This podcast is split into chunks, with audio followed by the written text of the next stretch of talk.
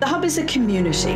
Manuscript, book, and print cultures, stamping You are listening to a podcast by the Trinity Long Room Hub Arts and Humanities Research Institute. The Hub is a space. Contemplating Ireland through the community created by Coral Silver.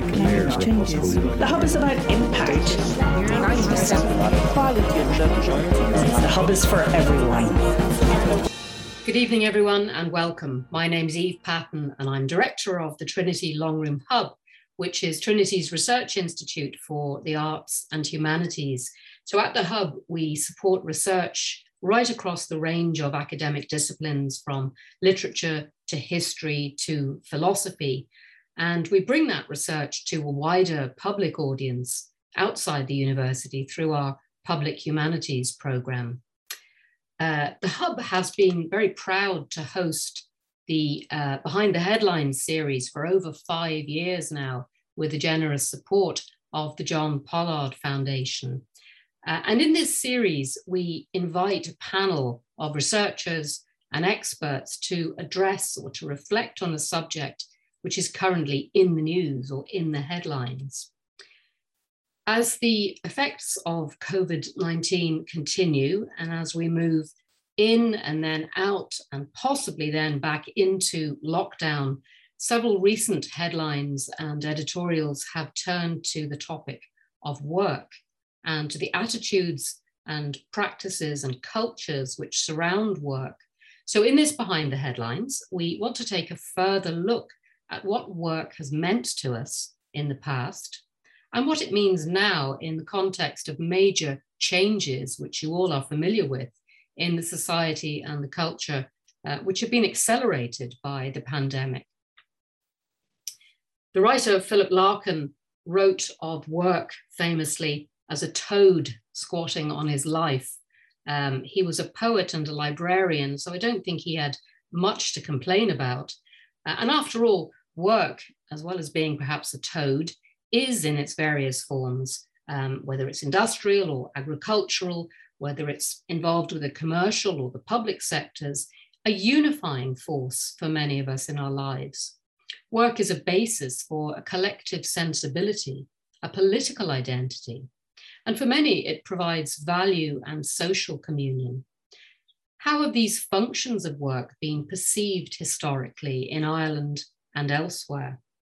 And how is the contemporary definition of employment changing and dividing us not just through perceived status or income, but in terms of those who can WFH, work from home, and choose when they want to work and where they want to work from, and those who can't, those who are still part of the nine to five or bound to the uncertainty of the gig economy.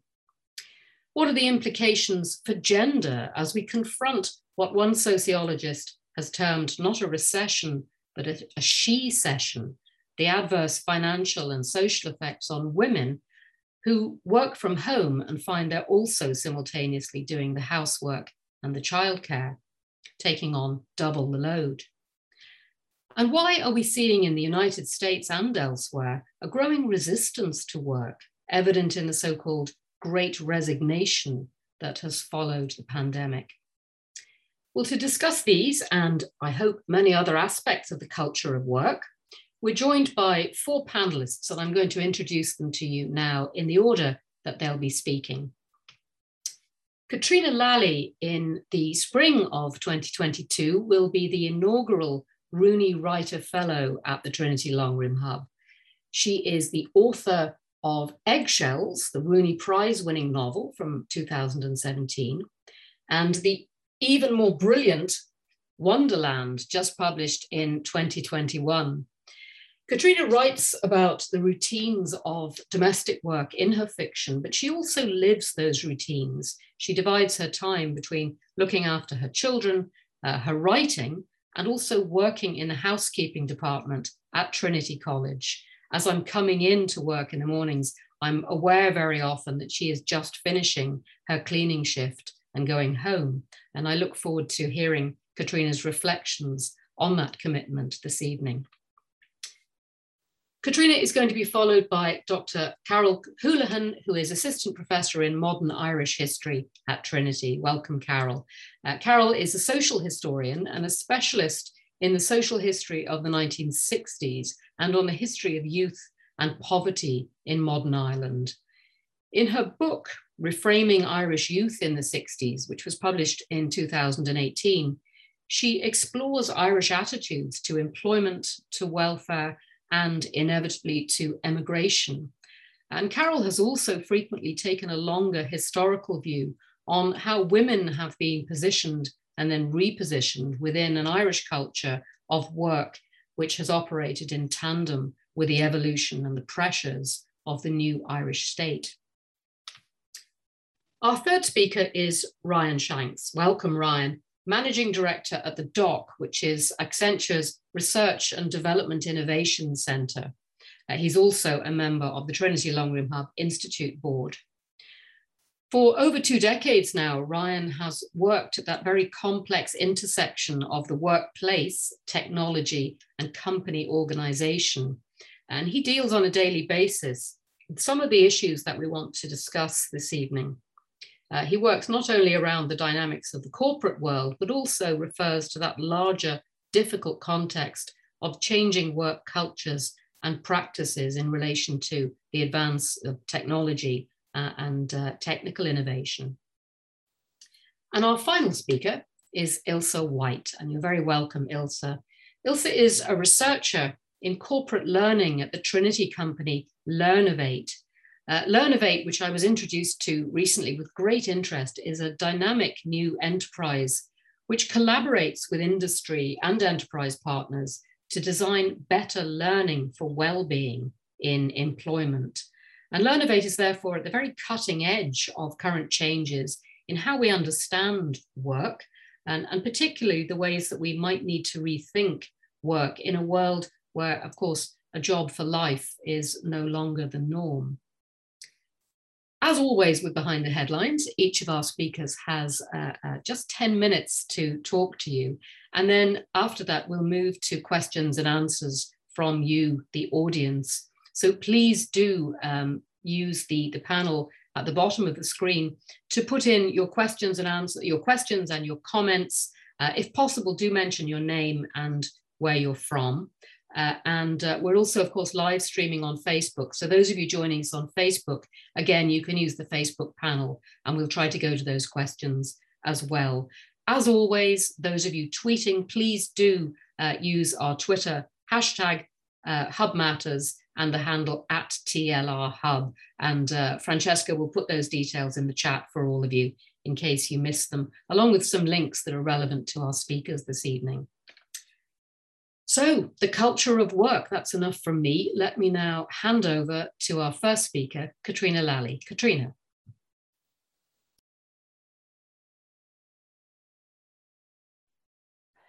Hey everyone. Thanks, Eve. Great to be here. Um, looking forward to hear. Sorry. Am I muted? Okay. Great. okay, thanks. Uh, thanks for that, Eve. Um, looking forward to hearing everyone else. As Eve said, I'm a writer who also works as a cleaner, or um, I'm a cleaner who also works as a writer. Um, sometimes I'm not sure which one to emphasize. So I worked as a cleaner here in Trinity uh, as a student about 20 years ago. And I came back to the housekeeping department then seven years ago, just, just after I'd written my first novel, Eggshells. And this was a conscious decision to find a part time physical work, uh, a stress free job that would work well with my writing. So I'll talk a little about my decision and how cleaning differs from and complements, I think, my writing job. So compared to writing, cleaning is bound by limits of space and time as I see it. I work three and a half hours per day, five days a week, and our precise half hours are mapped out in my building. So I have to have one lecture room cleaned by a certain time in order to get to the next lecture room in order to get to the various offices before the students or the staff need them. My cleaning job is counted in rooms and square meters, in hours and minutes, and it's quantifiable, measurable, and it's easy to see if I'm dossing. There's a causality that appeals to me. If a room is dirty, I clean it, and Trinity pays me for that hour. It's old fashioned simple capitalism, a direct transaction. I clock in at 5:50 a.m. and clock out exactly 3.5 hours later at 9:20 a.m. We cleaners talk in hours. You put in your hours, you do your hours and go home. What are your hours? And don't go over your hours. Going over your hours and putting in unpaid minutes is seen as foolish. And there's a, a retired professor in my building who comes in to who comes back in to teach and do research. And some of the cleaners I work with are absolutely baffled by this and pity him. The idea that you'd come in and work for probably no money or little money when you could have stopped at 65 and you've put in your, your years at that point. I've always been drawn to physical work for its satisfaction and its sense of completion. I spent my childhood summers on my uncle's farm in Mayo and loved helping milk the cows, clean the milking parlour and the churns afterwards, and cleaning out the animals' bedding. I've delivered post, done care work in nursing homes, cleaned in hospitals and private homes, and now Trinity. For me, it's not a class statement. I'm from a middle class background and studied at Trinity. It's just that I'm choosing stress free work that I enjoy. An admin job would be hell for me for its lack of completion and the need to multitask, the need to react to constant requests and changes. Cleaning is routine, rota work. It's predictable, planned, and constant. I've heard it called a leave your brain at the door job in its physicality. It's sometimes meant disparagingly, but I'd see it as mindful in its mindlessness. mindlessness. I'd sometimes find myself in a version of that flow state, as the psychologist Csikszentmihalyi described it, the total immersion in your task, which for me leaves my brain free to wander to my characters or a plot problem. Intense concentration on hoovering or mopping means a loss of self consciousness. Total absorption in the physical seems to spark ideas or, or unrelated connections in my mind and I find a happiness or contentment in this total absorption. There's no politics in my cleaning job. There's no meetings, no pretense, no schmoozing, no spoofing, no pretending to know things you haven't a clue about. You do your work, it's obvious whether you've done it or not, and you get paid. And although I have a TCD email account, all our communication with supervisors is done through phone calls or actual visits to your work area. This means no inbox clutter or guilt over emails not responded to. Your supervisor rings, you talk to her, and the issue is sorted in minutes. For me, the fewer things I have in my to do list, the better. Problems in cleaning are dealt with instantly. As well as choosing a job unrelated to writing, a physical job that couldn't be more, as, as well as choosing a job unrelated to writing, a physical job that couldn't be more different. I chose a steady job with a predictable wage. That was important to me. I needed financial stability and couldn't handle the precariousness of hustling for short term writing gigs or teaching gigs. So I deliberately opted out of hunting for writing related jobs to minimize stress and admin. I've used my work material in my latest novel, Wonderland. My character Gert is a carer her brother Roy is a cleaner in a model railway exhibition. I started off with Roy as a security guard first, but then changed him into a cleaner out of sheer laziness. I knew the job so well it would be less research. Some of Roy's thoughts about cleaning work and its frustrations come into the novel, but also the satisfactions of the job and the excitement at seeing interesting places in the early hours when nobody else can see them. I'll quote from Roy on the mop bucket a thought directly lifted from my own floor washings. The mop bucket was blue and made of sturdy plastic to withstand the heaving and mop wringing without toppling and spilling. Roy liked the mop bucket. He liked things that were purpose built, the enchantment of specificity. One half of the bucket had a conical sieved funnel in which to wring the mop. The other had a slight jug like spout from which to driplessly pour out dirty water. What was most appealing about the mop bucket was that whoever invented it knew what they were doing. It wasn't a bunch of wafflers in a well lit conference room making decisions from words and numbers on high quality headed paper. This was someone who had cleaned many floors. Roy wondered if the collective noun for people who decide things they know nothing about could be a bluster, a bluster of suits. So, writing, then, by contrast, is unquantifiable, immeasurable, it's hard to prove you're working at it unless you produce something. With, in relation to Arts Council funding applications or agent submissions or publishing submissions, if you're unsuccessful, it doesn't mean your work isn't quality.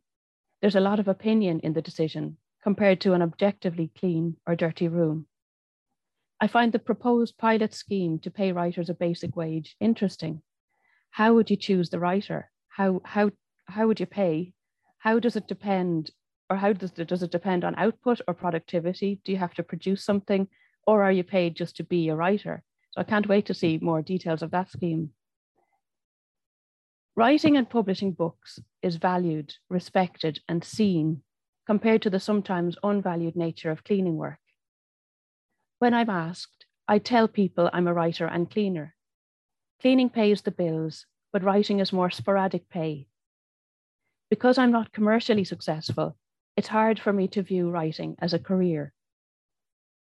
It's tempting then to take on extra cleaning hours because an hourly wage goes straight into my bank account, especially with the extra pandemic sanitizing hours. It's instant money compared to the long term goal of writing a novel, which may or may not ever be published. And the flip side of working a job like cleaning that's very structured is that I tend to prioritize it over my writing when something unexpected happens, a sick child or a pandemic, for instance. I have to show up at 6 a.m. to get paid, and I have to keep my kids alive. So it's the writing that falls by the wayside if something has to give. I veer between telling people I'm a cleaner writer, depending on the company too. In snootier company, sometimes I just say cleaner, just for the shock value. Now that I have small kids, I value the simplicity of my cleaning job. Parenting and writing are occupations you think a lot about outside of actually doing it. Are you doing it right? Are you doing enough? Are you doing it as well as other parents or writers? Cleaning is straightforward, and there's satisfaction in that. And I think the pandemic made cleaning more visible, more appreciated. But still, I'm often surprised by how many articles or statements begin with with everybody working from home now, or we're all working from home. It can be forgotten that not everyone's work begins and ends on a computer screen. I felt very fortunate during the first lockdown in being able to get out of the house and carry on working as normal, despite the childcare headaches it caused. In fact, I was nearly giddy with excitement during the time of the two kilometre movement restrictions, when I could get on an almost empty Luas clutching my essential worker letter, and leave my two kilometre zone to work in an almost empty university building, cleaning rooms nobody was using. So I think it's clear my two contrasting roles work together for me. When I took on the cleaning job nearly seven years ago, I could never have predicted the amount of interest it would generate. The job has not only financially supported me, it's given me headspace to think about writing it's given me co workers and friends who I can have daily chats with. Hugely important for me because writing can be so isolating. And the job has given me material to write about in the form of Roy, my cleaner character. So thanks for listening. I'm going to hand over now to uh, Carole Holohan's next.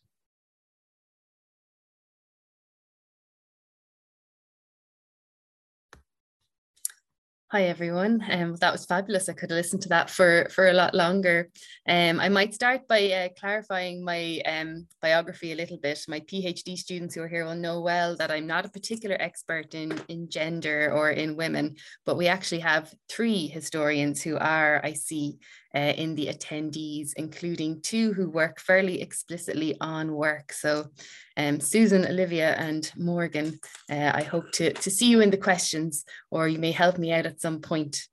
Uh, so I am a historian and today I'm going to try and do three things. I want to use the example of my parents' working lives to help us think about work cultures of the past. And then I'll talk a little bit about how historians have approached the Irish story of work. And then I'll briefly, towards the end, mention how class difference is necessary, um, a necessary consideration when trying to understand different work cultures. So, work, whether it's paid or unpaid, is a central feature of human life, and certain kinds of work leave a paper trail. And as a historian, I obviously have an interest in that paper. States monitor certain kinds of work through the census, through taxation and welfare systems, generating pay slips, pension forms, P60s from the revenue, mundane documents, but ones that actually tell us a lot about people's lives. When my father passed away, I helped my mother fill in the form for the widow's pension. It required the details of all her and dad's former employment. And in filling it in, you create a picture that is greater than the sum of its parts. You see the shape of people's lives. You see the structures of the economy. You see the ideologies of their society. And the gaps might indicate children born, illness, or unemployment, whereas continuous employment might tell us something of the health of the economy or the pervasiveness of the idea of men's breadwinning role. It's not that long ago that women, when they featured in the Irish media, were regularly asked, And what does your husband do? A section on the form asking if you ever worked abroad reveals how welfare systems are national and how the movement of workers leads to extra paperwork. A lack of entitlement to a pension, then, that tells us a different story work that is not remunerated, it's off the books or under the table, a zero hours contract, the work of those who don't have legal um, a legal right to work or citizenship. And their stories without the same kind of paper trail and different methods then are needed to explore them. My father kept every piece of paper sent to him by all of his employers. He began work in the 60s in Clerys department store, working as a lino and carpet fitter uh, and that gave him access to homes all over Dublin and to places like RTE, the Gate Theatre, the transmission site at the top of Kippure Mountain. Everywhere needs flooring. And from there, he moved to Jacob's Biscuit Factory, where he put on weight, tasting warm cream crackers off the line. And then to Aer Lingus, where before 9 11, he could walk you onto a plane and put your bag in the overhead compartment. And his last employer was the Dublin Airport Authority, where after taking redundancy from Aer Lingus, he took a job collecting trolleys so that he didn't have to leave the airport, so that he could continue to see his friends, the lads. There is no break in service, there's not a week out of work. My mother's section of the form reads differently. She worked in a sewing factory from the age of 14 until she was married, and this work was plentiful in the city of Dublin. In a factory that made blouses and shirts for Saks Fifth Avenue, Every morning began with prayers led by Alfred Ramsey, the owner, a devout Catholic from England. And like dad, my mum worked with friends of the same gender, and her working day featured more than the tasks at hand as she sat beside the radio and played the American Forces Network. She left paid work to have her first child and then had two more. And the unpaid work evolved over time as she also cared for her sister and her mother. And at the age of 50, then, she returned to paid employment in Superquinn supermarket not for the social dimension, as was so often assumed when it came to married women's work, but for money. My parents wanted to move house, and that was what it took. My mother's widow's pension form tells a story, not necessarily representative, but also not unusual, for a particular generation of able bodied, working class married people who came of age in Dublin in the 1960s. The economy had grown in the early years of the decade, and union membership grew dramatically. In Aer Lingus, my dad had what was considered a good job, good wages, and secure, despite frequent threats of strike that usually had my mother prepare for Christmas in October. Their working lives also tell stories of their youth and their education, of what was expected of them, of what was available in the economy, and within that, then the agency they had to shape their lives. Women had long worked in textiles, and working class girls were prepared for it during their leisure time with sewing classes a feature of Catholic youth clubs run by nuns. It was at a very young age that class discrimination shaped these lives, whereas for her middle class counterparts, it was more likely that gender discrimination would be faced in a white collar workplace, where pay was low and opportunities for promotion would be non existent.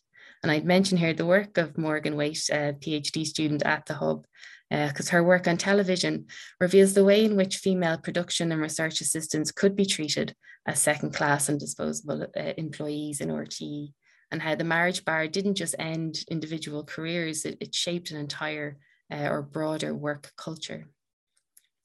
My parents' working lives also wrote the story of their old age jobs supported by PSRI contributions, a male breadwinner's wage that allowed for savings, redundancy payments for them both negotiated by their unions, and ultimately contributory state pensions.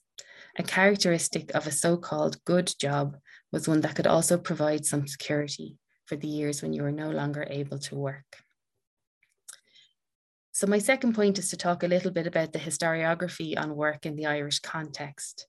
Historians have, of course, written extensively on Irish emigration, a phenomenon fueled by unemployment and underemployment, particularly in rural Ireland in the 19th and 20th centuries. Permanent emigrants and seasonal migrants are strong features of the Irish story of work, and they feature in E.P. Thompson's seminal book, The Making of the English Working Class, although not as fully fledged members of this class, but rather as a substratum or underclass characterized by racial stereotypes. Much ink was spilled in the post war period as population in the 26 counties continued on its long decline since 1841 on low marriage rates and their connection with inheritance practices of the family farm. That was the workplace of much of the population. A predominantly rural economy until the 70s, the late age at which fathers handed over the farm was considered detrimental, not just to marriage rates, but to the productivity of the sector and the work culture of the family farm was often considered a reason for high levels of emigration. Children worked under their parents' supervision, often without regular money wages, stifling their independence, curbing their access to commercial leisure outlets, and of course, only one child could inherit. Although, when the government attempted to industrialise further in the 1960s, they found that in some rural areas there was concern about the prospect of factory work. Sociologists conducted surveys of young people and found that some were nervous at the prospect of working in an industrial environment. They expected it to be harsh, the bosses, no longer family members, strict. And the parents surveyed made clear their preference for white collar work for their children, the status of which was solidified by a historic dearth of industrial employment, and of course, its association with the urban working classes. In the world of work, the importance of family connections cannot be overstated. And here I'd mention the work of Olivia Frehel, the other PhD student in the hub, uh, who's looking at single women's work in the city of Dublin from the 1890s through to the 1930s. And her PhD research demonstrates how family connections and religious affiliation, and of course the two are connected, were often the conduits through which many people got their jobs. And this was true for my mother, whose two sisters already worked in the sewing factory. Sectarianism then had a particular role in determining employment opportunities in the north of the island, both before and after the introduction of the border. And discrimination in the world of work was a key element then of the civil rights campaign that emerged in the early 60s.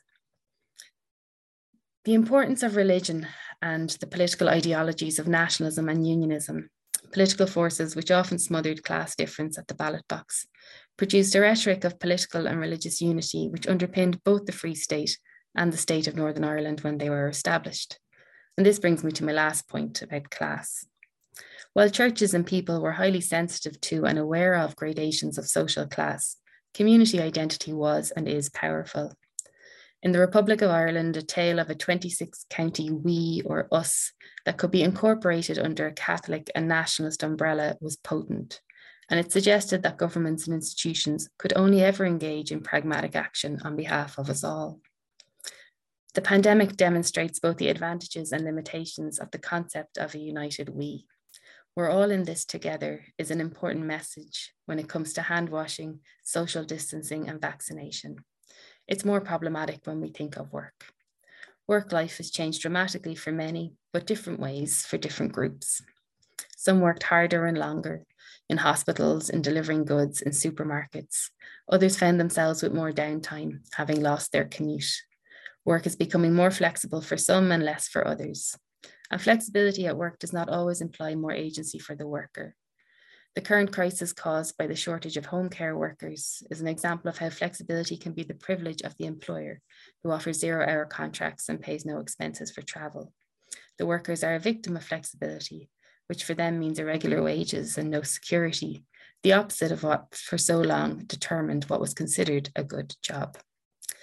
So I think the key point that came to me as I reflected on work cultures and how they've changed over time is that the culture of work can't be separated from the structures that underpin it. As my parents' example, I hope, demonstrates, the nature of contracts and statutory entitlements that also shapes people's lives, um, in particular as they move through the life cycle into old age. So that is my 10 minutes, and I am going to pass over now to Ryan. Great. Thank you, Carole. Um, yeah, that came upon me suddenly. I was engrossed in what you were talking about, Carole. This is uh, it's excellent, and I think the I think it's clear the culture of work is is evolving, and I think that was a great description of how it you know continues to evolve. And in the pandemic, in the moment that we've had over the past 20 months or so, I think have been a point that has really influenced this evolution and forced a number of people to break habits or to change different habits around the way the culture of work works. But this equally, I think, is not all about the pandemic either, because there's been a number of forces at play in recent years. And I'm going to pull out a few of those in, in my talk here on, particularly in some of the technology trends and what advances in technology has been doing uh, to, to the culture of work. Um, so there's three points that I'd like to make, and I'll jump into uh, the first one then. So I would submit that there is a culture of cultures emerging and not a single culture of work. And this is only being exacerbated. Um, this is not a simple white collar, blue collar, or, or these sorts of uh, dichotomies, but actually a number of um, cultures emerging. And so let me uh, unpack this. And, and both Caitriona and, and, Carole mentioned some of these aspects of the different needs that work fulfills for different people in their lives. And as a as a manager in a, in a business, uh, this is, can be quite complicated to navigate, let alone trying to be a policymaker um, to, to solve for these different needs. One, of course, is that work provides money. I think that's the necessary evil that was uh, quoted around Mark, from Mark Twain. Um, unless you are one of these people that are independently wealthy or uh, perhaps on some schemes and other things that make work less attractive than not working. But in general, for many people, work is about providing money or some sort of sustenance. Um, it provides structure, and I think we heard uh, some uh, descriptions there. It reduces the cognitive load of choice. Uh, when do I work? Where do I work? And it enforces some level of discipline. Uh, I have people that I work with, employees and clients, that some people relish that level of structure, others resent it.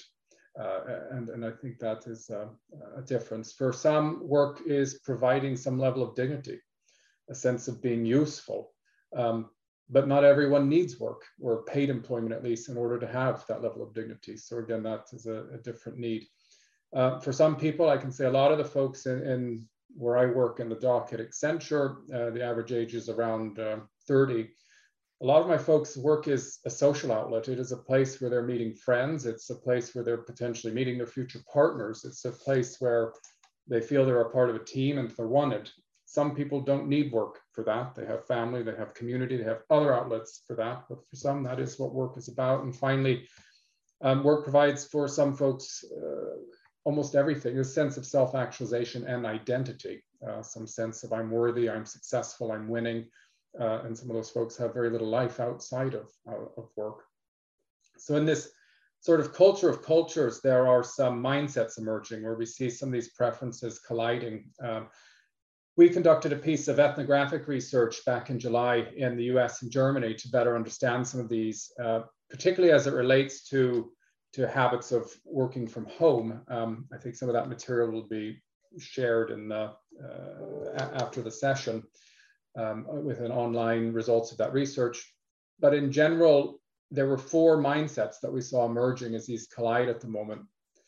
Um, the first two are people that have been thriving uh, during this enforced uh, work for home uh, time period. And again, these are for primarily professional or, or, white collar workers or those that are able to, to do the work from home. Um, one was uh, for those that are thriving that have really embraced work by having a strict routine. Um, for some, and I hear this from working parents, for instance, the new routine is actually easier, easier now than it used to be commuting in and outside of the office. And so they're thriving in this because they found a new level of structure that suits them. Um, others are thriving because of the lack of structure, actually, the, the really embracing the flexibility, choosing when to work two hours in the morning, two hours to the gym, two hours working again, you know, loving this level of flexibility. On the opposite side of the spectrum, we've seen um, this convergence in mindsets where there are some that are not thriving because they're this remote work has actually hurt their structure. Actually, they find working at home full of distraction and something that they don't want to do, and they can't wait to get back to the, the, the seclusion or the peace uh, back in the office. Uh, and finally, some of the others that are struggling have been struggling at home with the flexibility. They struggle with boundaries. Uh, we are seeing some uh, employees that work way too many hours. Uh, they, they find without the ritual of leaving the workplace and going back home and working uh, purely from home is, is damaging. So this is this is not the full solution or the full mindsets of everything of the culture of work, but I think gives a taste of this notion of the culture of cultures and these mindsets that are emerging and how do we as, as managers or as policymakers, et cetera, kind of navigate that to find the, the best answer for people. My, my second point is that the new digital technologies uh, continue to, to transform work and are breaking old norms. Um, a few points here, one on, um, uh, let's say, uh, artificial intelligence, other sort of data-driven automation. Um, it's not necessarily replacing humans at the same level as some people had feared, uh, I can say, but it is, from what I can see, reducing the number of positions you may need on a team. So it's not completely getting rid of a job, but it's reducing the number of people you need in that job in many areas. Um, that has impacts for what, uh, what sort of uh, work is available. Also, we can see that the type of work available is getting polarized in, into sort of these high skill and low skill extremes, with the mid skill jobs being eroded away to some extent. Um, uh, in, in general, the, the, the lower skill uh, sort of jobs are more precarious than those uh, on the high skilled end. But this is also um, not the traditional remits of what people would call white collar and blue collar either. Um, if you think of um, a lot of these high, quote unquote, high skill sorts of jobs. I mean, the top six companies at the moment by market cap on the New York Stock Exchange would be Apple, Microsoft, Alphabet, Amazon, Tesla, and Meta. I mean, there's very few white collars worn in those companies uh, at the moment. And at the same time, in the low skill world, I think the stigma of blue collar is one that is being debated. I loved your story, Caitriona, about the, the, the dignity and the mindfulness is just out of the of the cleaning job. There's um, there's a company that I work with um, called Strongarm, which creates health and safety equipment for warehouse workers, and they talk about um, how they empower industrial athletes and, and bringing in um, uh, that that dignity there as well. Um, technology is also beyond the automation debate is continuing to bridge, improving our ability to bridge distance and reducing the, the importance of proximity, which I think will impact the world of work as well. So the platform we're on right now, Zoom, is one that many people probably had no idea even existed two years ago, and now it's it's one of the most successful startups uh, in recent years. Microsoft is investing in this area with its Teams product.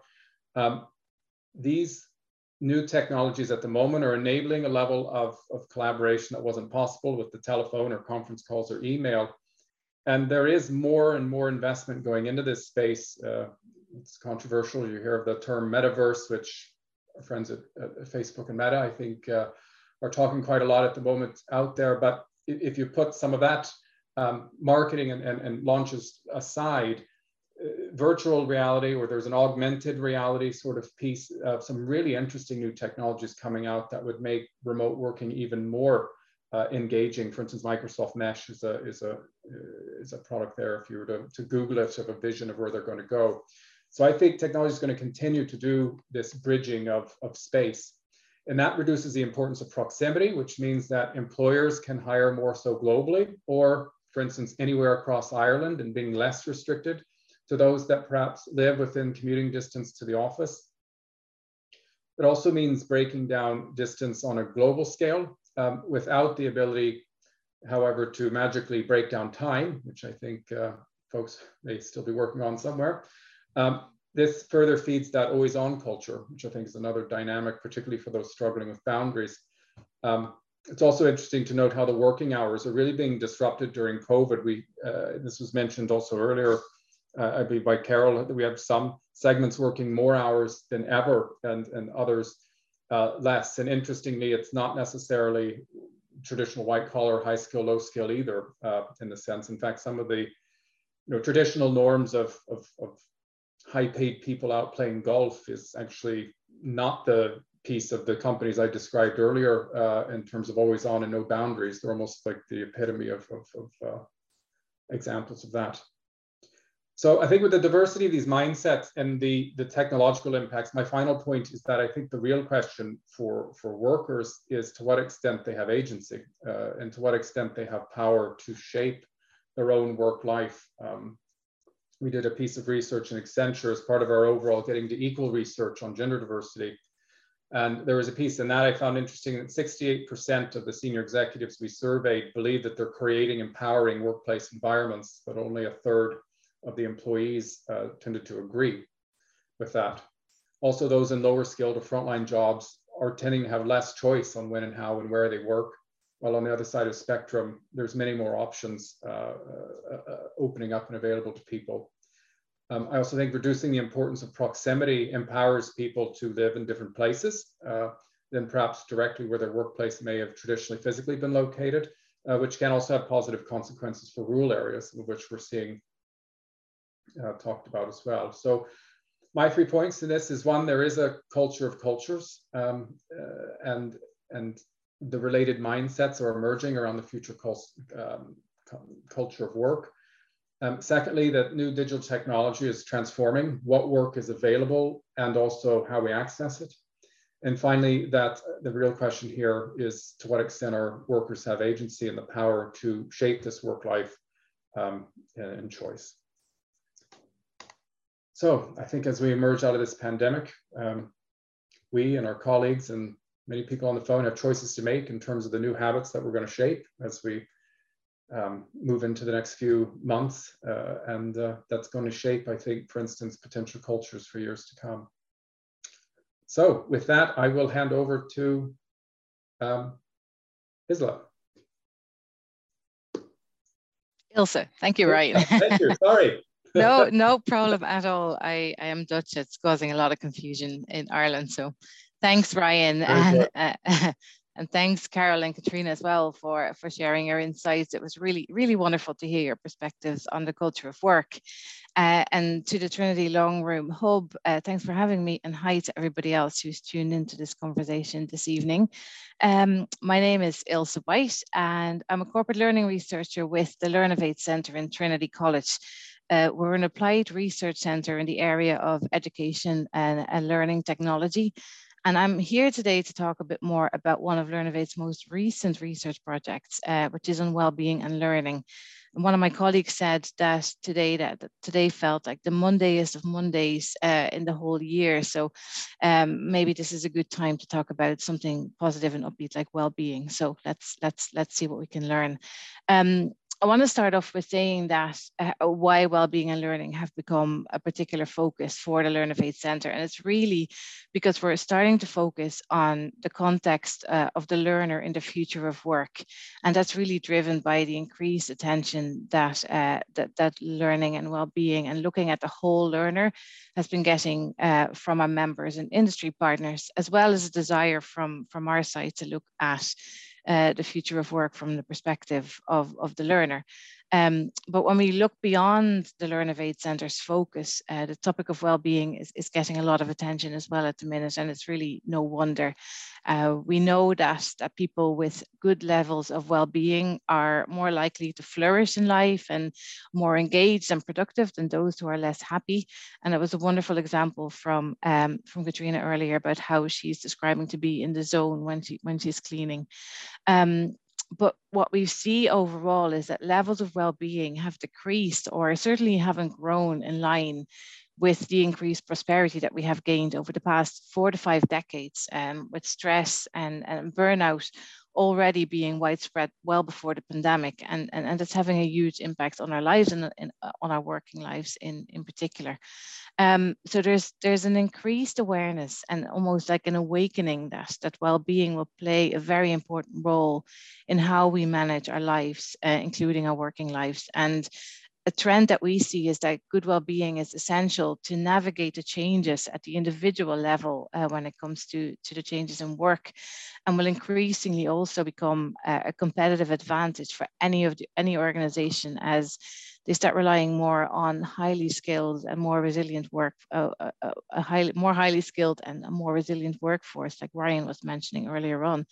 Um, and we already see a lot of those changes to to how work and education are, are shaping up and that's not at least um, accel accelerated by the global pandemic as, as the world really collectively is starting to discover or rediscover what, what our next kind of normal might, might look like. So the conversation is definitely shifting to one where we start having the discussion on how we can design well-being into our into our work into our lives in order for us all to uh, live those meaningful and happy lives that we're all that we're all really after.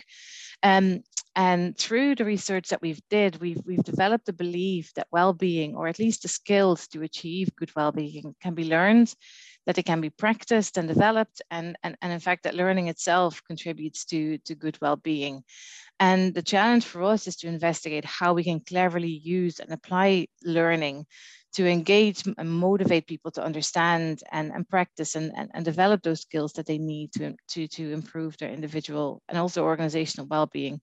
And I guess while we, we've absolutely not exhausted the research on well-being, I think in fact we've we've only barely scratched the surface on it. Um, we did gain some valuable insight from our desk research that I wanted to share with you um, today specifically. So the first, the first key takeaway from our research is, is, is that when it comes to defining well-being, um, it's all about a matter, it's a matter of balance, a balance between our resources and our challenges that we that we face.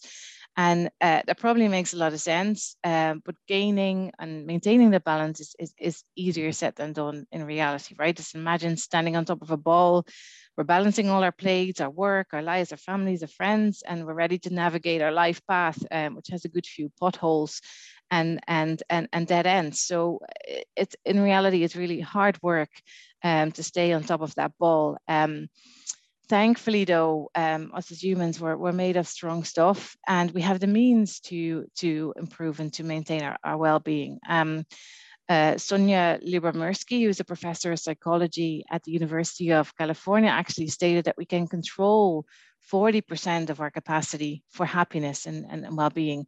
We can invest in, in it and, and, and maintain and improve it by building up our resilience. And resilience is the key word here. It's generally considered to be the antidote to stress and burnout, which are the manifestations of bad well-being. It's, it's really the elasticity that we need to bounce back and regain our balance all the time.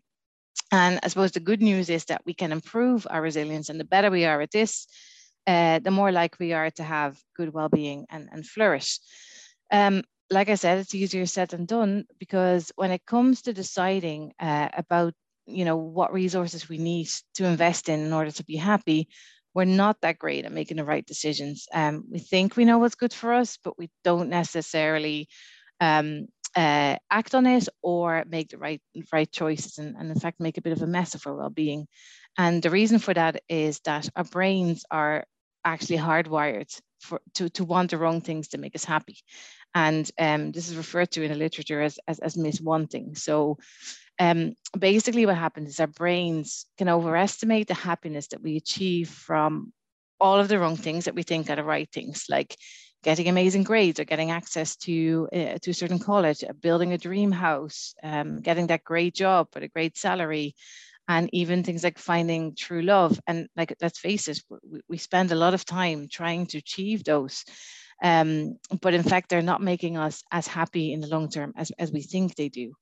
And um, um, we looked at the work of Laurie Santos, who is, who is a psychologist at Yale, and she refers to some of the neuroscientific reasons behind all of this. And she describes them as the annoying features of the brain. And it's things like we compare ourselves to others all the time and perceive their well-being as better than our than our own and especially the role of social media is, is huge there Um, another thing that we do is that we get used to things, which is called hedonic adaptation. So we don't get the same happiness of the same things after a while.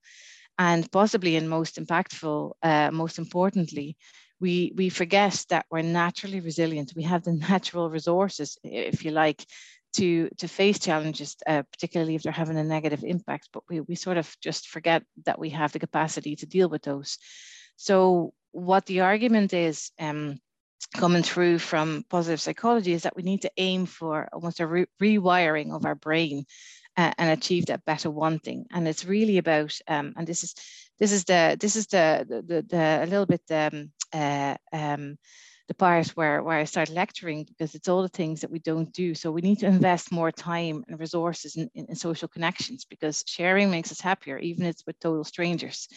Um, we need to focus on our signature strengths because we are, we are at our happiest when we do the things we love and that we're good at. But sometimes discovering what our signature strengths are is, is, is a lifetime of work. Um, we need to practice our uh, focus our minds to stop mind wandering because apparently we do that 50% of the time. Um, um, and if we don't do that as much, we'll be more efficient and effective in achieving our goals. Um, and um, the recommendation is also to spend to invest more in experiences rather than things.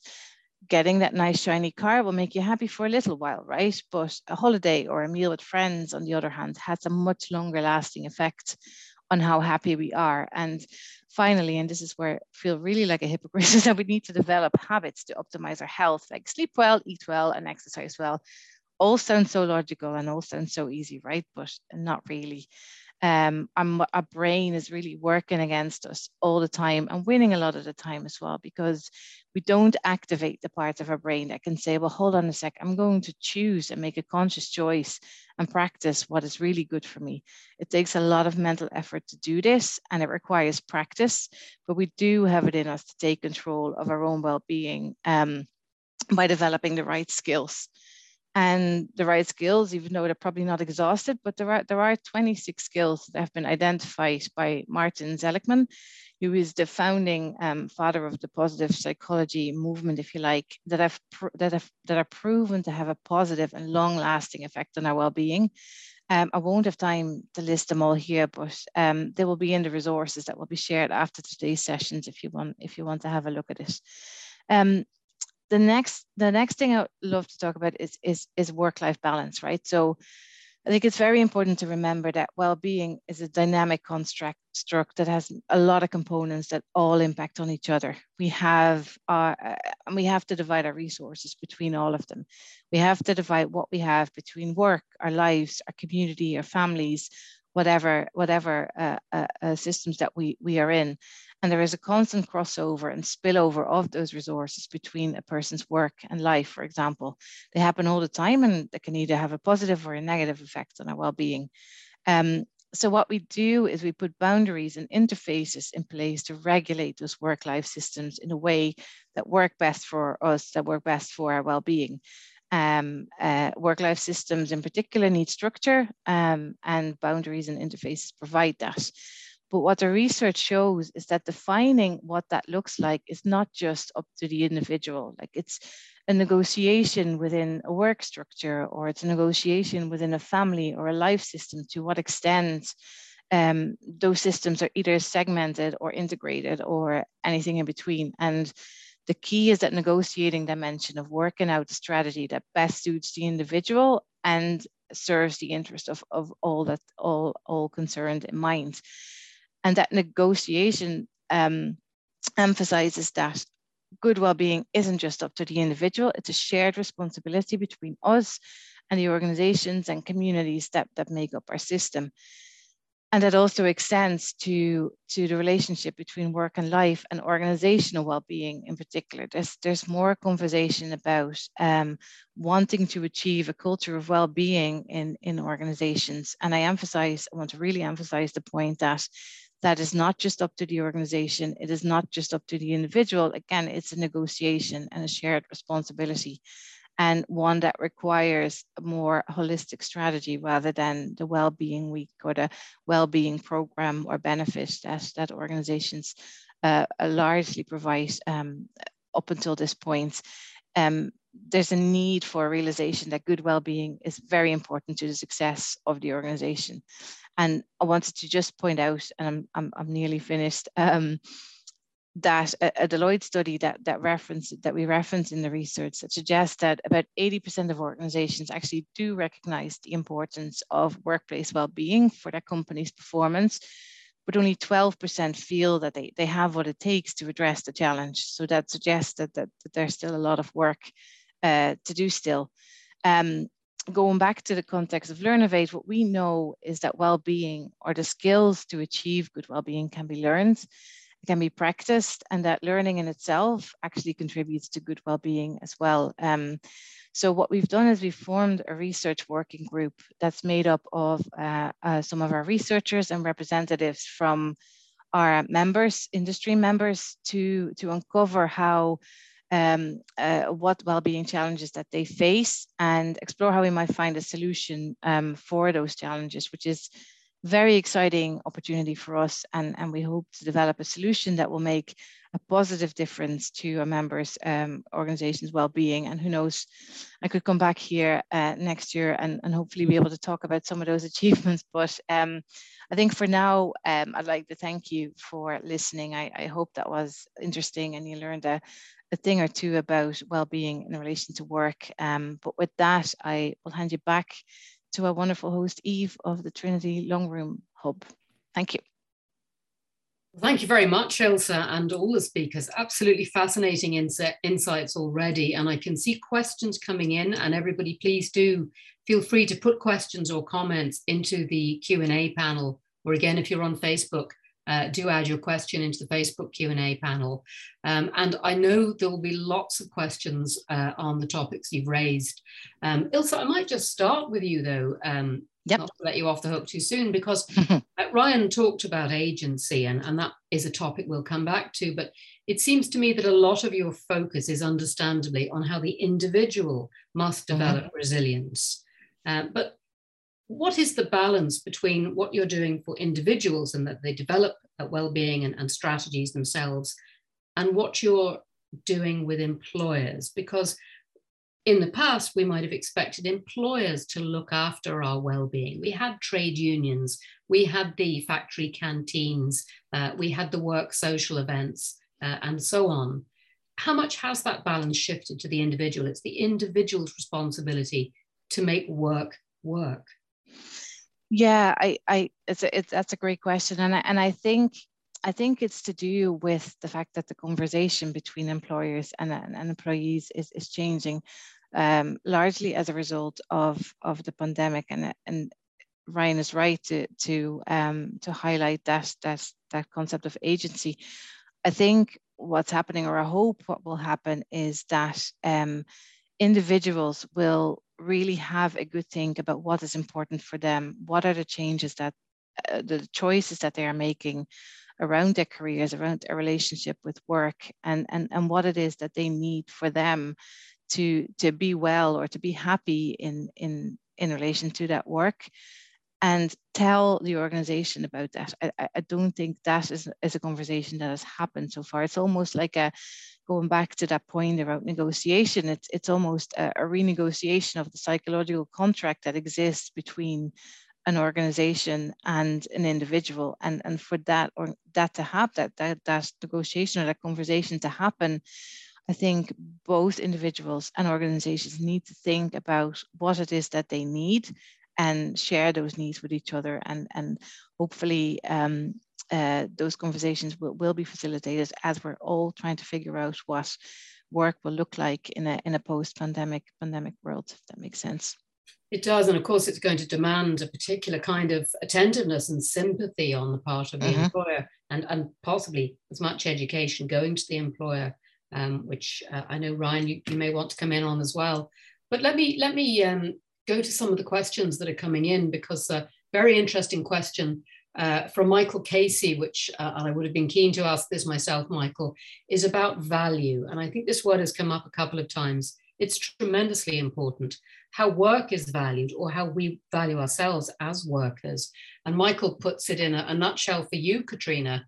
Uh, how does your sense of satisfaction compare from cleaning a dirty room to writing a good sentence.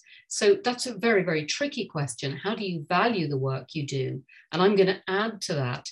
Does it matter to you how other people value the work you do?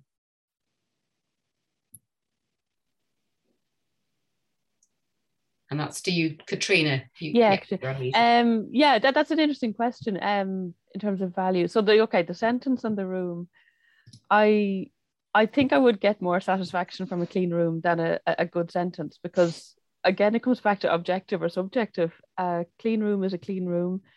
I could think I've written a brilliant sentence and then an editor will come along and tell me to scrap it and bin it. So it, it's not, it doesn't have value then in and of itself. Now I do keep a, a folder of sentences and paragraphs and will hold chapters that I'd, I'd like to reuse somewhere um, even in terms of writing, when I, you know, when I finished a book, even my first novel came out six years ago now, I still, if I have to do a reading from it, I'm still correcting. Just before I do the reading, I'm taking a pen to the page or to the section I'm reading and correcting it.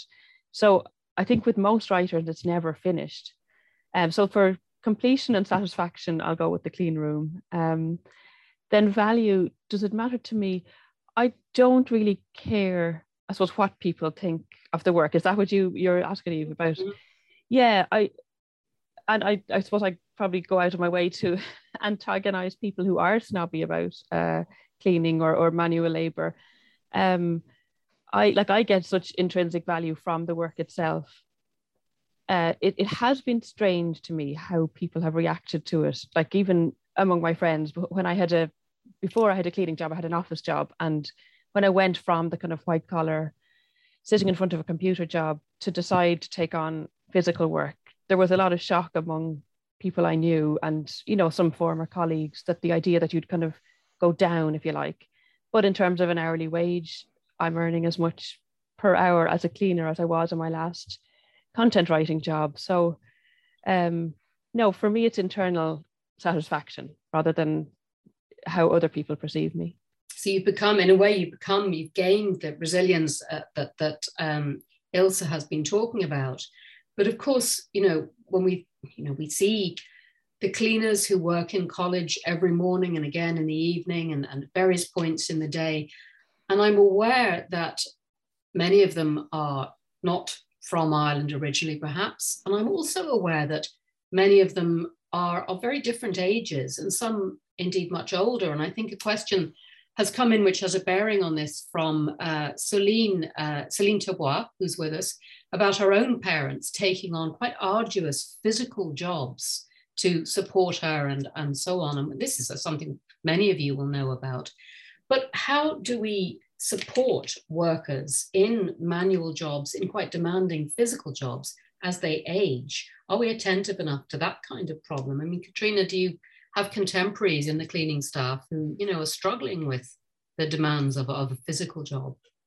And it is very yeah. physical. I, I, know that. It is, yeah. Yeah, it, it is a huge problem. And I think it's become more relevant recently with the, the idea of pushing the retirement age to 67 or 68, when if it's an arduous cleaning job, that's really tough. And I've only started it relatively recently, the last seven years, but the women who would have done it going back generations, like you would say people who are retired coming into retirement age now in their 60s and who have done it for the last 40 years, it was far, far harder 40 years ago, you know, when there was there wasn't the same level of lifts or like what the manual handling courses we do and the the you know putting hoover say on every floor rather than lugging a hoover up and down floors.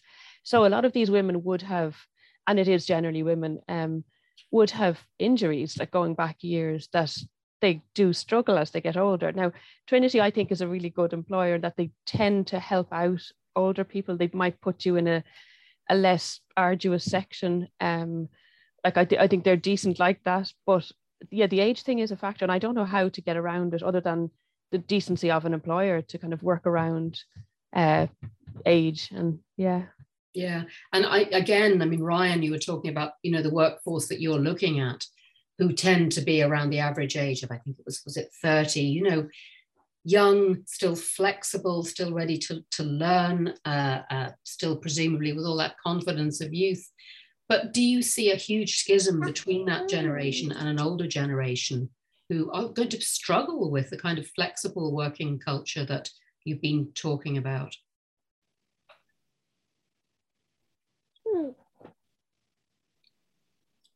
Um, yeah, it, it's an interesting time in history now to have so many generations in the workplace at the same time. And then also, and we can debate Gen Z or Gen Y, uh, you know, whether or not these things are meaningful. But at the end of the day, you know, for me, uh, I I joined obviously the work the workplace just as computers were starting to come in, and I would have bosses still working that remember work before there were computers but I have employees right now that have never known that are joining, have never known life, and I guess through your students without the internet, mm. and certainly with mobiles. And just that, what it does to their brains, what it does to behaviors, what they do to their expectations, I think is a really interesting um, uh, a, a difference through through the time.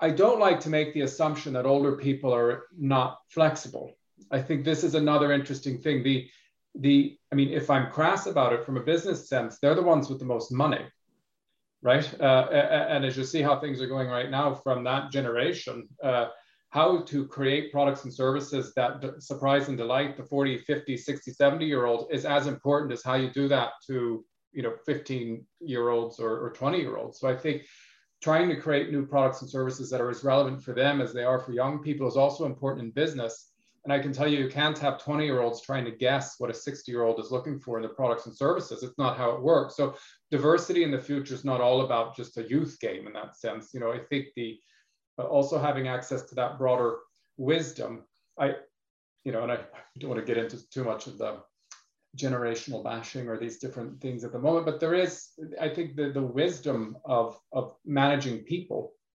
I think what's interesting, it's we try to create policies and procedures, be they in the public sector, the private sector, wherever it may be for wellness and everything else. And, we do our best to do that. But at the end of the day, there's a humanity in it, right? It's, it's the individual bosses and people that make the right decisions for everyone. And it goes into the wellness piece as well. As much as we try to bureaucratize it or policy, create policies out of it, it's, it's, it's a people business. And I think it's another thing that I think is um, in some ways, I feel that the older generations, perhaps because they didn't have all of the technology all the time, certainly has a certain amount of um, ability to help lead through through some of the harder things people go through and to make those decisions on wellness and, and other things. Uh, so anyway, I'll just throw that out as another provocation from the generation. But it is a fascinating time right now to have such a diverse range of people at work all at the same time with such different lived experiences what the culture of work is. Um, uh, my last point, I guess, is I also, there was a comment or question around the sectors. And I think that's also, when you walk through the halls of Google in Dublin at the moment versus through the halls of the Department of Education versus through the walls of, or the halls of uh, uh, uh, Bank of Ireland versus through the halls of, I mean, culture, the lived culture and work culture is dramatically different in, across these places, and also then take the generations at the same time. So. Uh, yeah, exactly, and and that is a, relating to a question that's come in from Margaret Robson, rightly drawing attention to the public sector workers for whom a lot of the things that we're talking about are not relevant to what she talks about as this atomized landscape. Um, and I think that's a really useful question from Margaret Robson, which brings me to something that a couple of you touched on, which is the way in which language itself is having to adapt and evolve to try to register and represent something which is moving very fast and changing very fast. Ryan, I think you was it industrial athletes that you uh, you had to coin uh, to try to represent a particular kind of worker. Mm-hmm. And I was wondering, Carole, if if this is something you've looked at at all in in the way that you so carefully document the paper trail around the different kinds of working lives of your mother and your father, is is the language itself sometimes what is creating the problems? I mean, for example, you know, we we've seen the word home worker evolve uh, to try to replace what's now, I suppose, the outdated housewife. Does that help to make that kind of reclassification of, of, of roles? Does it change the way we value or perceive of particular jobs? That's to you, Carole. I'm sure you don't want it, but I'll try. Sorry, I didn't realize I could unmute myself. Um, does the language make a, a difference? Um, the language, I suppose there's so many different languages coming at us. And the when I hear the language of uh, around wellness and well-being, I am very much in in favor of it. And yet it seems like something else I have to figure out and do. Uh, I think the thing that strikes me is the is the issue of boundaries and work and how they've been broken down by changes in um, technology, like the access to the internet all the time. Um, and so then the question is putting up boundaries for your work life balance.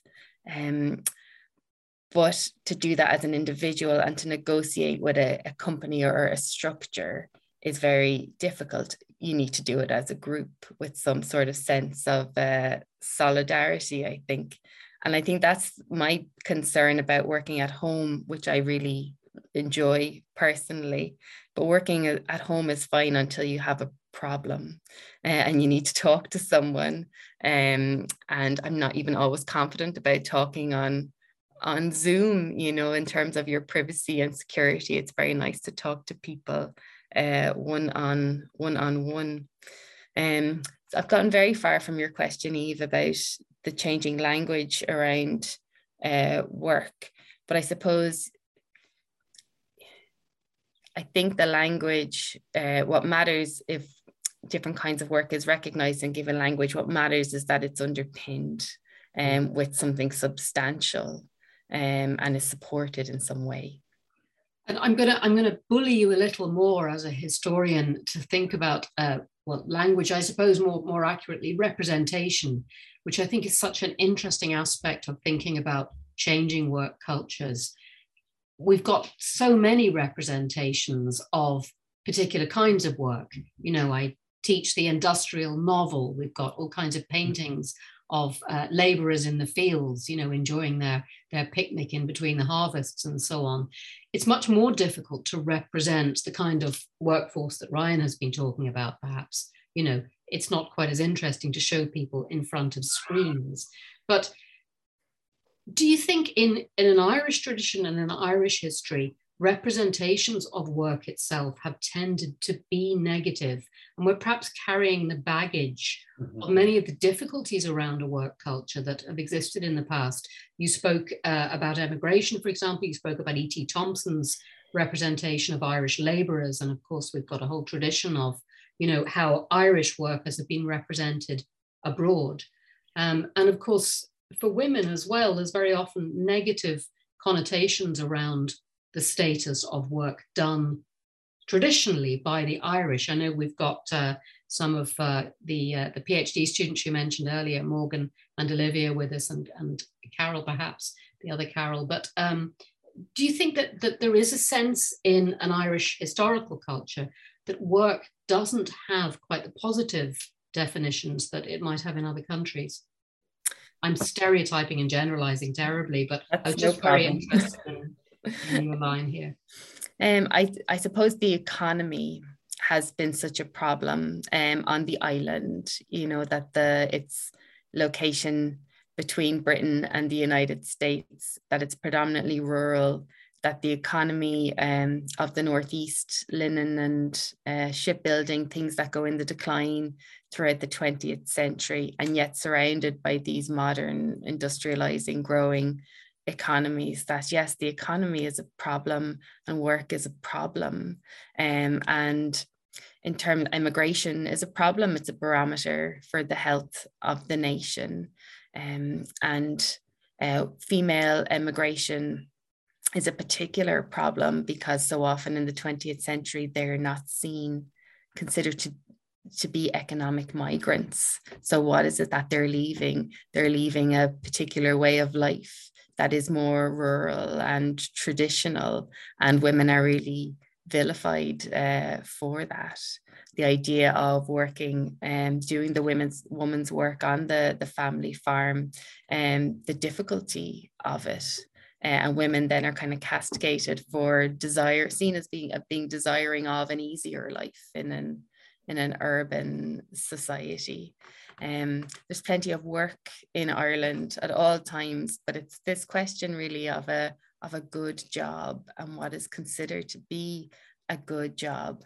And in a place with a weak industrial base, the good jobs were white collar jobs in government or jobs in the professions, jobs that were stable uh, and secure. And there was a certain amount of uh, manual work, but not as much compared to other places. And unemployment is unemployment um, rears its head and then you have high immigration you know even with the most recent crash. So yeah work can be negative because it mightn't be there and that actually might lead to you leaving lead to you leaving the country. There's a long kind of tradition uh, of that. Yeah exactly. So work in ireland always carries the shadow of its other the not working and and the emigration trails. But i suppose another division is between um, permanent the, the, the old style job for life where you're defined by what you do. I am a doctor i am a lecturer i am a teacher. And then uh, another kind of work, which is temporary and mobile, and which might change dramatically from one month to the next. You know, what are you doing at the moment is the question, and you're not defined by it. And I think uh, Mary Brady has asked this question very, uh, very sensitively. A question she's saying and putting to you, Ilse: uh, Is there any research into perceptions of the workforce on the value or not of permanent employment? And I suppose she means there as opposed to impermanent employment or, or uh, you know, uh, transient occupations. Does that make a difference, and particularly in terms of well-being? And I'll ask you to unmute, Ilse. Yes, lost my mouse there for a minute. Um, I think, like, is there any research into the perceptions of the workforce on the value of permanent employment? Yes, I am. I'm. I'm very sure there is, and I, like, from what others were saying earlier as well is that I think it's it's it's a little bit of maybe going back to that generational um, conversation that we were having that um, maybe the older generations that are still in employment have that ideal, very strong ideal of being in a permanent, uh, a permanent um, uh, career, a permanent job. That that's important because um, you know the, the the job provides the job meets the basic necessities of, of the life. Whereas for somebody who's coming into the workforce now, some of those kind of permanencies in terms of getting a new house or building a family, and I'm totally generalizing here, you know, it might might be a little bit less important or less unattainable um, for, for some people who are just joining the workforce now. And with that, um, there's a different sense or a different different approach that they take towards work and looking at okay the permanency of it is less important it's more the experience of work and experiencing different uh, different types of work that uh, and I'd love to actually hear Carole's perspective on this as well as how that's changed over time maybe.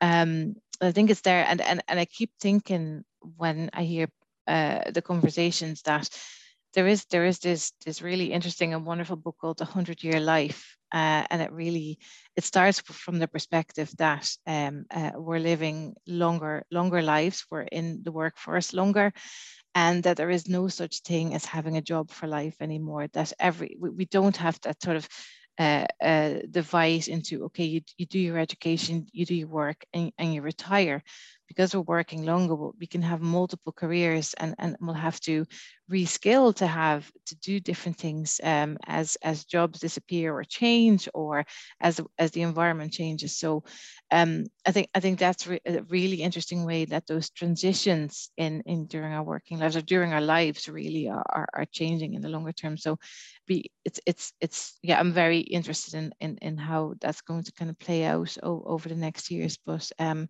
I definitely do think there's a changing perception on, on the importance of permanency of mm-hmm. employment mm. and also the availability of it. And yet, you know, from Carole, what Carole was talking about in, in relation to her father, who would change jobs simply in order to stay with his friends or, you know, work according to the, the social context of the job, you've quite a different sense of why mm-hmm. work is valued. And it's not to do with that kind of self definition, I imagine, which I thought mm-hmm. was a really interesting point.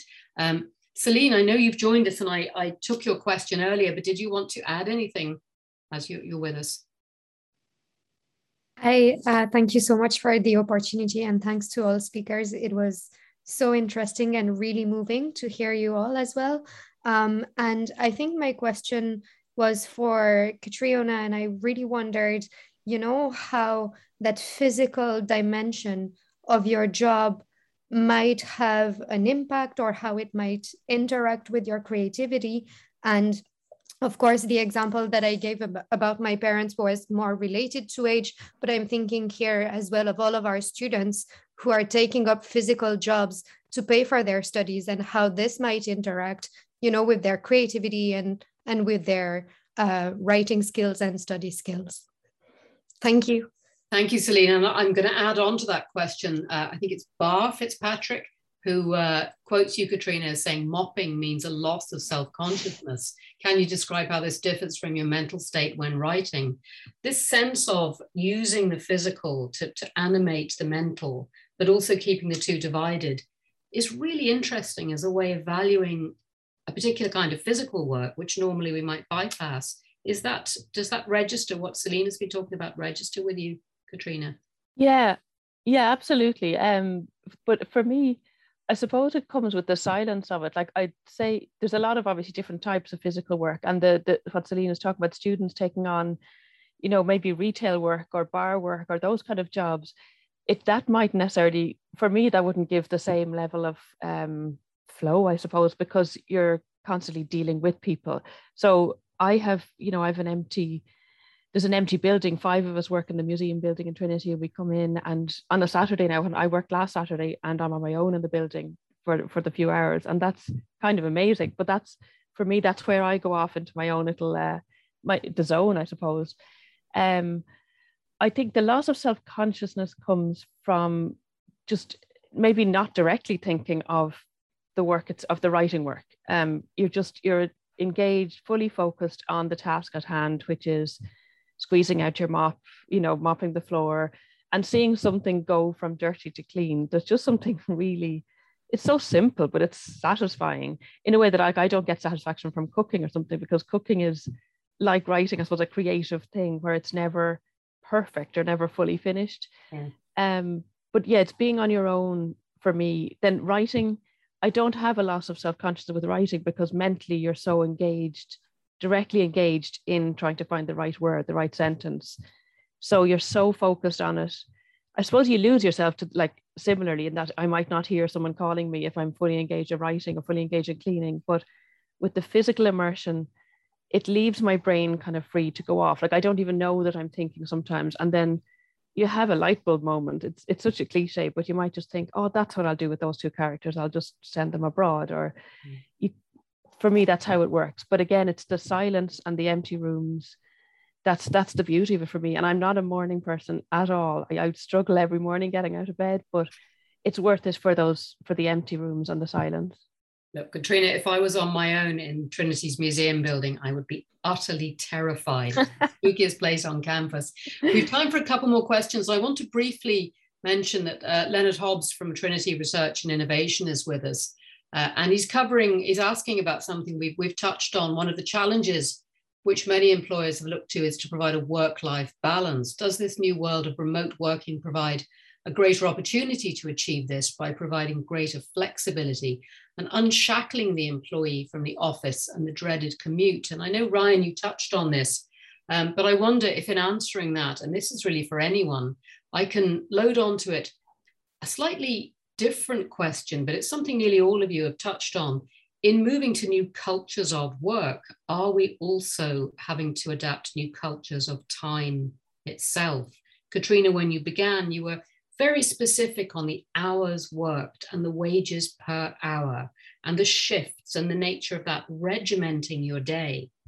Um, but I noticed by the time we got to you, Ryan, and even to you, Ilse, we have a sense of time moving into a slightly different uh, mode. And of course, all of us remember Charlie Chaplin's uh, definition of uh, industrial work culture in that great film Modern Times, where the worker actually gets trapped inside the wheels of the clock, the cogwheels of the clock.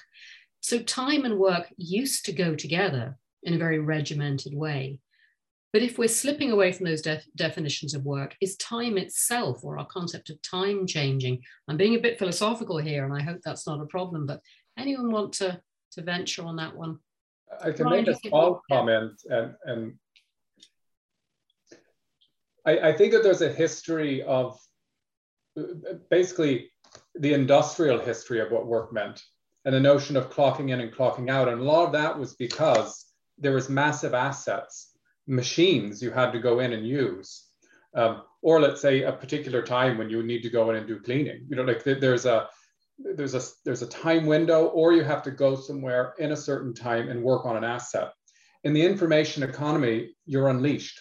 Yes right? There's no asset I have to go and set in front of, and I can do everything in my home technically that I could do in the in the office. One of the only dangers is privacy, which we haven't talked about in terms of what sort of information are you are you gathering from your home.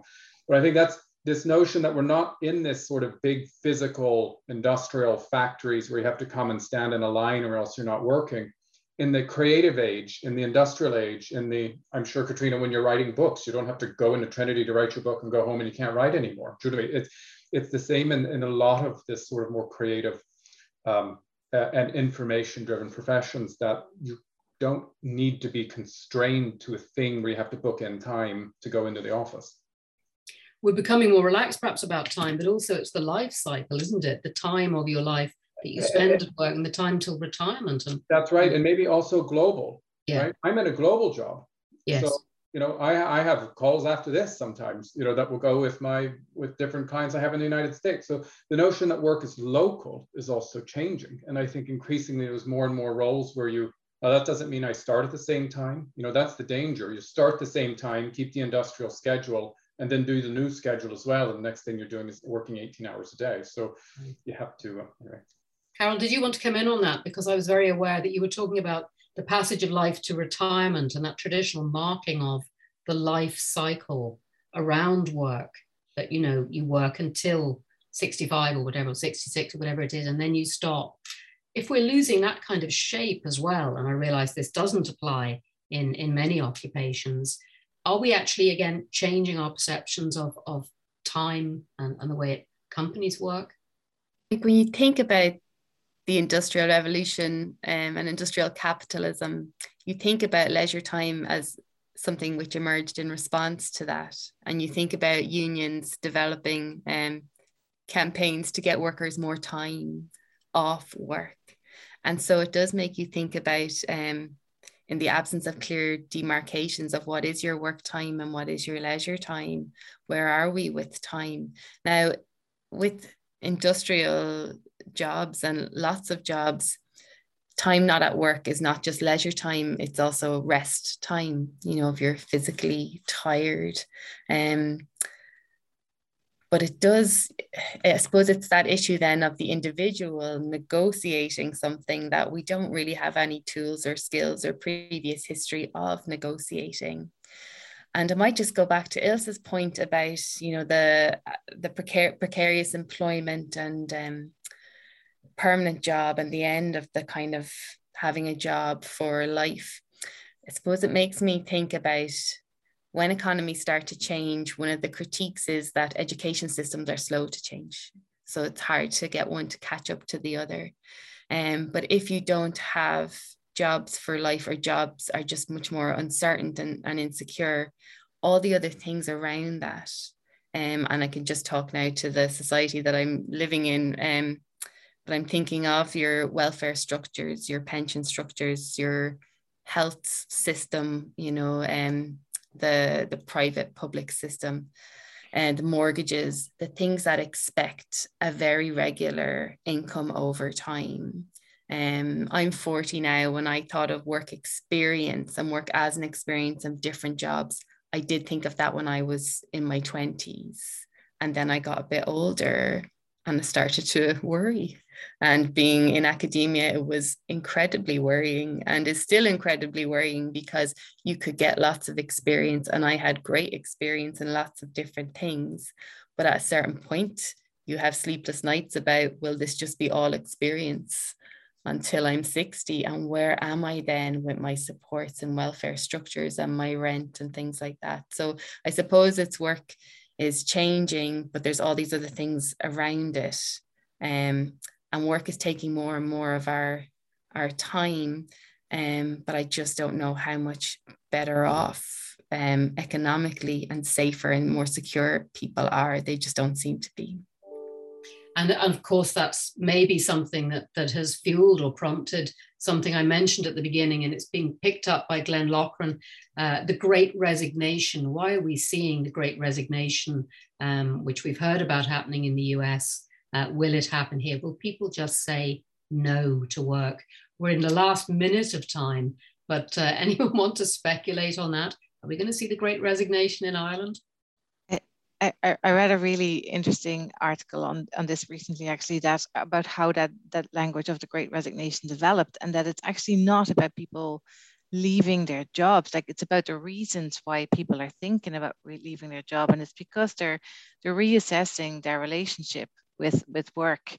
And, and maybe something to to what you were saying earlier, Carole, as well. You mentioned something that, you know, the culture of work can't be separated from the structures that that support it and and and and I think we've we've we've kind of been in that race for so long and and and and unless those structures develop around us. Like we have to be always on. We you know there, there's work has, has taken such a big part of our lives. And I, I really do believe that people are reassessing that and reassessing that relationship with work in terms of looking after thinking about what it is that that they're looking for uh, what it is that they want to achieve outside of work. That's not just everything that's happening. If, if, if this pandemic has shown us anything it's it's kind of brought us back to the basics almost of what we think is important and not maybe get so caught up in work. So i think it's more of a reassessment than a great resignation. It's it's it's a rethink of our relationship great, with work. the great reassessment the great rethink. Mm-hmm.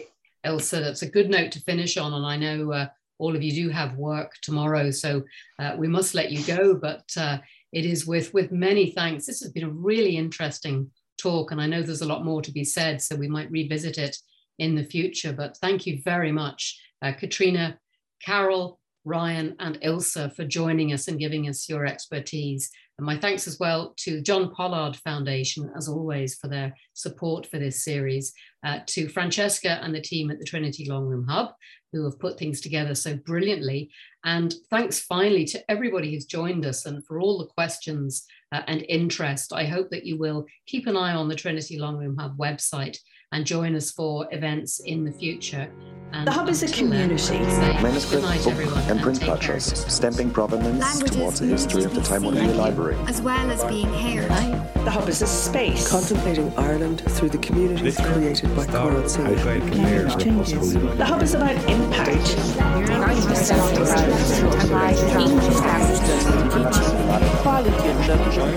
The hub is for everyone. The rise of feminism. Here's to the next 10 years.